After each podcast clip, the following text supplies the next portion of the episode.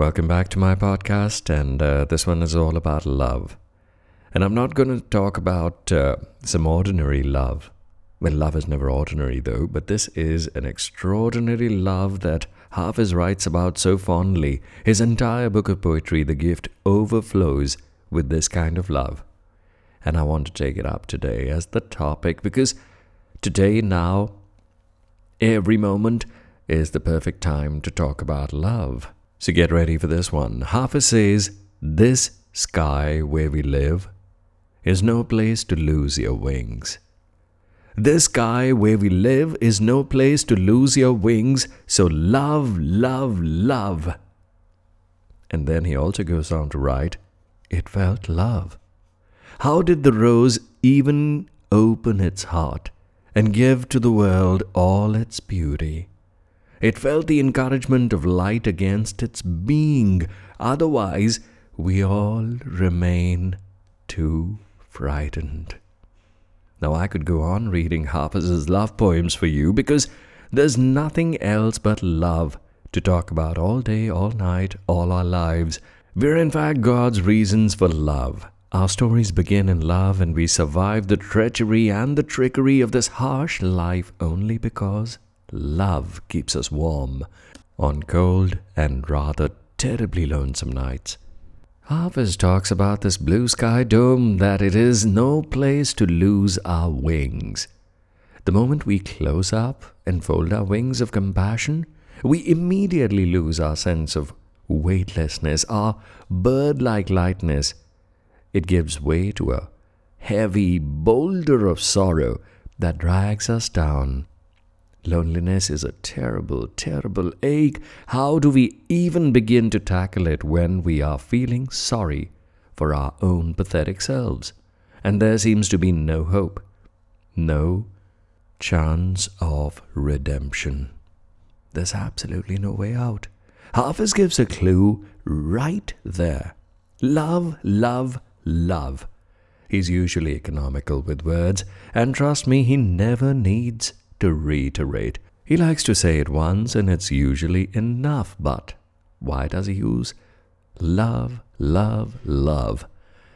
Love is such a delicious word, pregnant with divine nectar, and uh, Hafiz writes it thrice as if pleading with us to heed his advice, this precious piece of advice. And I read three different loves there, each love directed in a different direction. First one is love your own gorgeous, magnificent selves. Please, ladies and gentlemen, all love begins in that true mirror that reflects your true self. One that aches for your hug, acceptance, kiss, and compassion once you light a little candle of self love, not conceit, but pure acceptance of self, where is, how is, and as is. Then you direct that love. The second one that Hafiz talks about, well, that's directed towards the world. The visible, the living, the tangible. This love is for all, no prejudice, no malice, no discrimination. It is the same for the lover and the enemy. It is a love that connects the soul to all souls. The second love is the bridge of joy. The third kind is the extremely ecstatic love for every motion, feeling, tree, land, sea, mountain, animal, all of this universe, and every particle of everything and nothing. It is the universality of love, a huge, colorful ring that includes all of consciousness and unconsciousness. This is love that drowns you within itself and holds the beingness, the beyondness, dear. This love is, of course, where the buck began and stops. Pure, uncontaminated light. This is the love that prompts the rose to open up its heart and give all its beauty to the world, encouraged by light against its own being.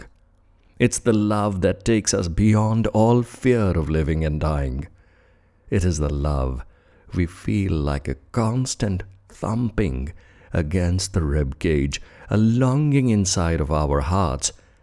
can I just urge you today to open your wings and fly, flapping gently to the rhythm of this love that you have always known? One that lives inside your chest, sending out its warm glow all the time as a sign. Can you see it? Can you feel it? Thank you. I hope you enjoyed listening.